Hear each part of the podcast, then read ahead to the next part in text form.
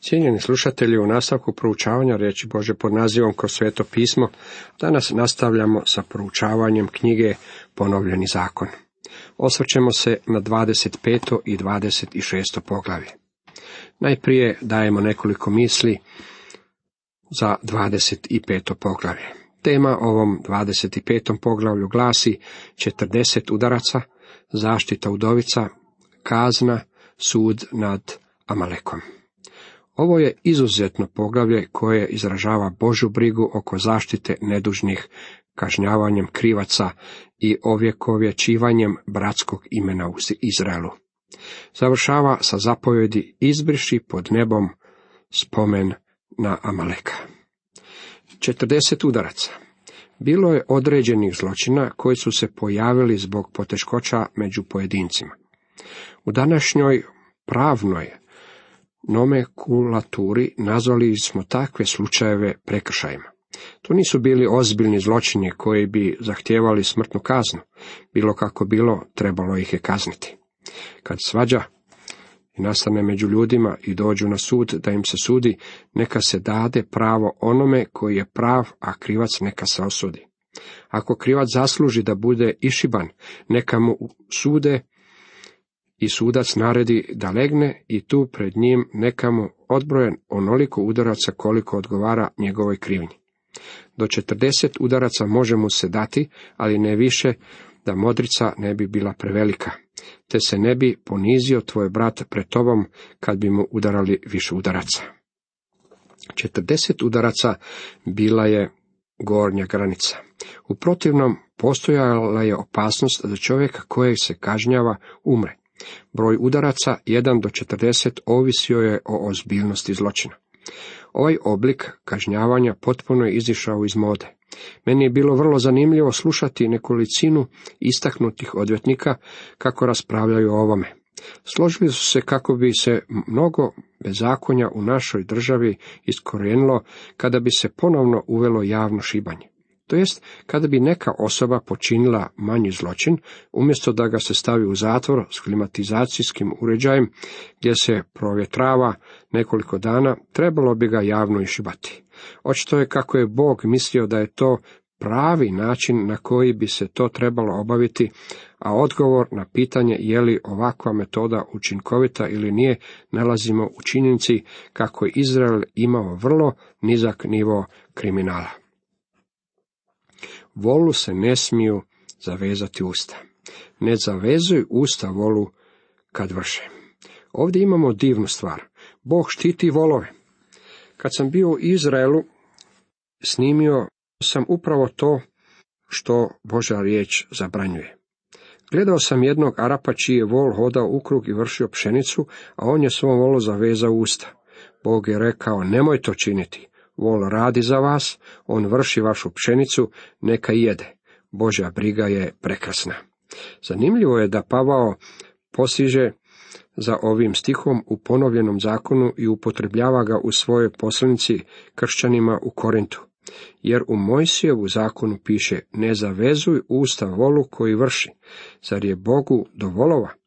Ne govori on baš radi nas?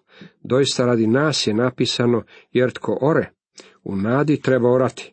Tko vrši u nadi da će dobiti dio. Ako smo mi vama sijali dobra duhovna, veliko li je nešto ako vam požnjemo u tjelesima.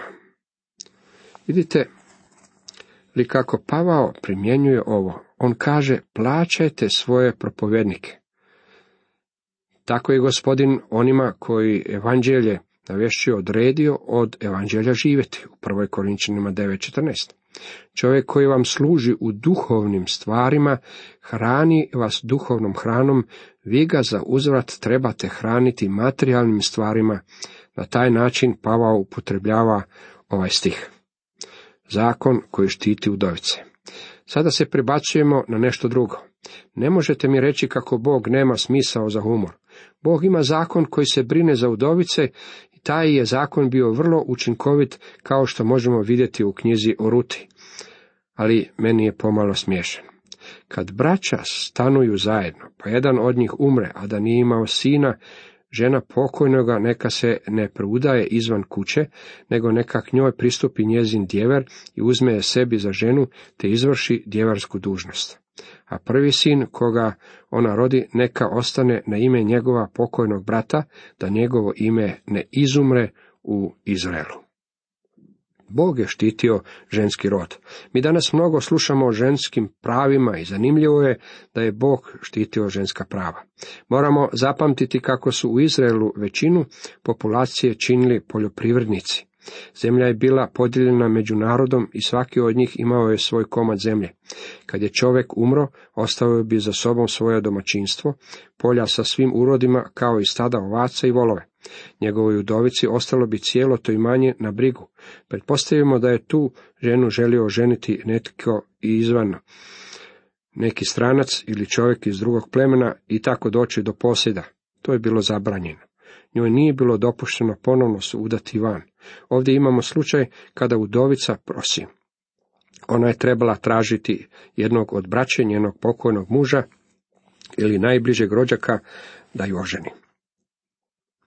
Ako međutim onaj čovjek ne želi da se oženi svojom snahom, onda njegova snaha neka dođe na vrata pred starješine i kaže Neće, djevere moje, da sačuva ime bratu svome u Izraelu.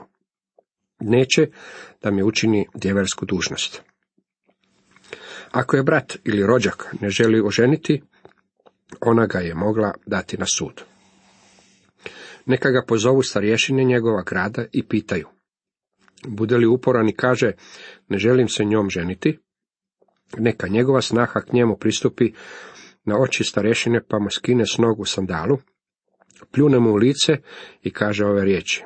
Ovako se radi čovjeku koji neće da podigne doma svome bratu. Taj neka se prozove u Izraelu dom bosoga. Ako bi je čovjek odbio za ženitbu, žena ga je mogla prijaviti na sud. Gradska vrata su bila mjesto gdje su se u ono doba rješavale sudske parnice. Ona bi rekla starešinama kako stvari stoje. Ako on odbije oženiti udovicu, slijedila je kazna. Bio je osramoćen zbog toga što nije htio ispuniti ono što se zakonom od njega očekivalo. To otkriva činjenicu kako on nije bio iskren prema svome bratu, svojoj obitelji, svom plemenu, svom narodu, svom Bogu. Taj čovjek je osramoćen. Ovdje je prekrasan primjer kako je Bog štiti udovice. Kako je taj zakon djelovao u životu, možemo vidjeti u knjizi o Roti. Tamo je efikasno primijenjen. Možete li si zamisliti kakav je ovo utjecaj imalo na obitelj u Izraelu? Pretpostavimo da je neka obitelj s četiri sina živjela na teritoriju plemena Efraim. Svake noći jedan od sinova vraćao bi se kući sa smješkom i zviždeći. Ubrzo bi obitelji takvo ponašanje postalo sumnjivo, pa bi ga upitali, kamo odlaziš svake večeri? Malo si sami istraživali, pa su pronašli kako malo dalje od njih živi jedna obitelj koja ima jednu kćer. Tako je njihov brat priznao, ja vjerujem u dobrosusjedsku politiku, pa sam počeo posjećivati tu obitelj, jer su se upravo doselili u ovaj kraj. A to Džer je priznao kako se namjeravao ženiti njihovom kćeri.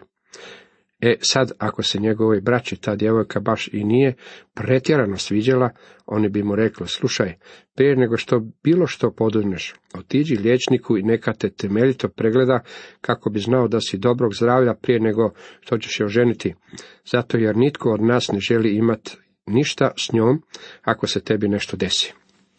Verujte mi, oni su odmah prešli na stvar. Ženitba je bila obiteljska stvar. To je bio način na koji je Bog zbližavao obitelji, štitio udovice, a također štitio i zemlju. Vidite, ovo je bio način na koji je zemlja uvijek ostajala u posjedu jedne obitelji. Za njih je to bilo vrlo dobar zakon. Sljedeći stihovi određuju strogu kaznu za uključivanje u tuču muškaraca. Bog je također zapovedio svome narodu neka budu točni u svojim mjerama i utezima u svom poslovanju trebali su biti potpuno pošteni. Sud nad Amalekom. U izlasku 17 imamo zapis amalečkog napada na Izraelove sinove, kako su ovi izišli iz Egipta. Amalečani su bili pljačkaši, nomadski narod koji je živio u pustinji. Sjećaj se onoga što ti učinio Amalek dok ste bili na putu, pošto ste izišli iz Egipta. Kako te dočeka na putu i pobi u tvom zaleđu sve nemoćne, kad si bio umoran i iscrpljen, jer se nije Boga bojao. I zato kad te Jahve Bog tvoj smiri od svih tvojih neprijatelja, naokolo u zemlji koju ti Jahve Bog tvoj daje u baštinu, izbriši pod nebom spomen na Amaleka. Ne zaboravi. Izrael je pretrpio ničim izazvani napad od Amalečana kod Refidima. To je bilo onda kada je Mojsije stajao na vrhu gore i kada su Aron i Mur držali njegove ruke u zraku u molitvi Bogu. Kada su mu neke od muka bile, a to da su ruke bile u zraku, Jošua i Izraelova vojska bi pobjeđivali, a kada bi mu ruke one moćale, oni su gubili. Na koncu pobjedili su Amalečane, tada je Bog rekao zanimljive riječi. Sasvim ću izbrisati spomen na Amalečane pod nebom. Kao što sam spomenuo ranije, Amalek predstavlja tijelo, to jest palu narav koju smo naslijedili od Adama. Bog se na koncu namjerava riješiti stare naravi, bit će nemoguće ući u nebo s njom. Vi i ja posjedujemo tu staru narav koja ne može biti poslušna Bogu. O tome se mnogo može čitati u poslanici koju je apostol Pavao napisao kršćanima u Rimu. Amalek je ilustracija tijela. Tako dugo dok živimo na zemlji nećemo se riješiti tijela. Jahvin je boj protiv Amalečana od naraštaja do naraštaja, kaže nam izlazak 17. 16. redak. Vidjeli smo u 23. poglavlju kako tijelo nije nešto što trebamo prezirati. Ne možemo nadvladati tijelo postajući asketama, pokušavajući ga kažnjavati ili postajući vrlo pobožnjima. Time nećemo ništa postići, ali moramo prepoznati kako se unutar svakoga od nas odvija rat. To je rat između tijela i duha. Jer tijelo žudi protiv duha, a duh protiv tijela. Doista to se jedno drugome protivi, da ne činite što hoćete. Galačanima 5.17. Ne možemo nadvladati tijelo borbom. Jedini način na koji možemo nadvladati tijelo je ako se predamo vodstvu Božeg svetog duha. Samo Boži sveti duh može proizvesti plodove duha u našim životima. Bog je rekao kako će izbrisati sjećanje na Amaleka pod nebom. Ja sam zahvalan Bogu što se namjerava riješiti jednog jadnog tijela jednoga dana. Cijenjeni slušatelji, toliko iz 25. poglavlja. U nastavku osvrćemo se na 26. poglavlje.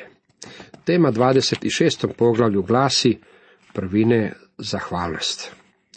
Poglavlje pred nama predstavlja prekrasnu ceremoniju koja je u svezi s prinošenjem prvih plodova priznavajući kako sve što ima zemlja daje dolazi od Boga, a i kao izraz zahvalnosti za njegovu dobrotu. Izraelci su Bogu na žrtvu donosili dio plodova koji prvi dozrevaju. Čitamo, kad stigneš u zemlju koju ti Jahve Bog tvoje daje u baštinu, kad je zaposjedneš i u njoj se nastaniš, Uzmi nešto prvina od svakoga ploda što ga budeš dobivao od zemlje koju ti Jahve Bog tvoj daje, stavi ih u košaru, otiđi u mjesto što ga Jahve Bog tvoj odabere, da u njemu nastani svoje ime. Stupi k svećeniku, koji bude tada vršio službu i reci, priznajem danas pred Jahvom Bogom svojim, da sam stigao u zemlju za koju se Jahve zakleo našim ocima da će je nama dati. Zatim će svećenik uzeti iz tvoje ruke košaru i položiti je pred žrtvenik Jahve Boga tvoga. Kad je prinosio svoje prvine gospodinu, trebao se sjetiti svake milosti koju je Bog pokazao svom narodu, izvodeći ih iz Egipta, zemlja ropstva i uvodeći ih u zemlju obilja koju im je obećao. Ti onda nastavi reci pred Jahvom Bogom svojim.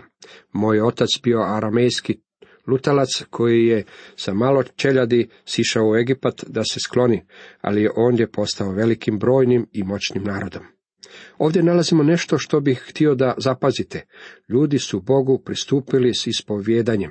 Izraelac je ispovjedao. Moj je otac bio aramejski lutalac. Je li Abraham bio Izraelac? Ne, u stvari nije bio. Što je s Izakom? pa niti on nije bio. A što je s Jakovom? Tehnički Jakov nije bio Izraelac. Ljudi koji su otišli u Egipat bili su Sirijci. Abraham nije bio ništa više Izraelac nego što je bio Išmaelac, s obzirom da oba naroda vuku svoje poreklo od njega. Abraham je po nacionalnosti bio Sirijac. Egipćani su s nama postupali loše, tlačili su nas i nametljuli nam teško ropstvo. Vapili smo Jahvi Bogu otaca svojih, Jahve čuo vapaj naš, vidje naš jad, našu nevolju i našu muku. Iz Egipta nas izvede Jahve moćnom rukom i ispuženom mišicom, velikom strahotom, znakovima i čudesima. I dovede nas na ovo mjesto i dade nam ovu zemlju, zemlju kojom teče med i mlijeko. I sad, evo, donosim prvine plodova sa tla što si mi ga Jahve dao.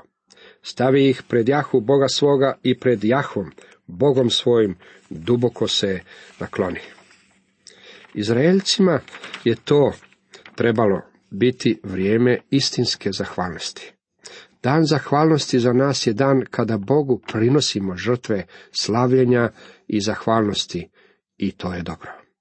Većina nas, a moram priznati da ja spadam u tu kategoriju, te večeri jedem veliku pečenu puricu.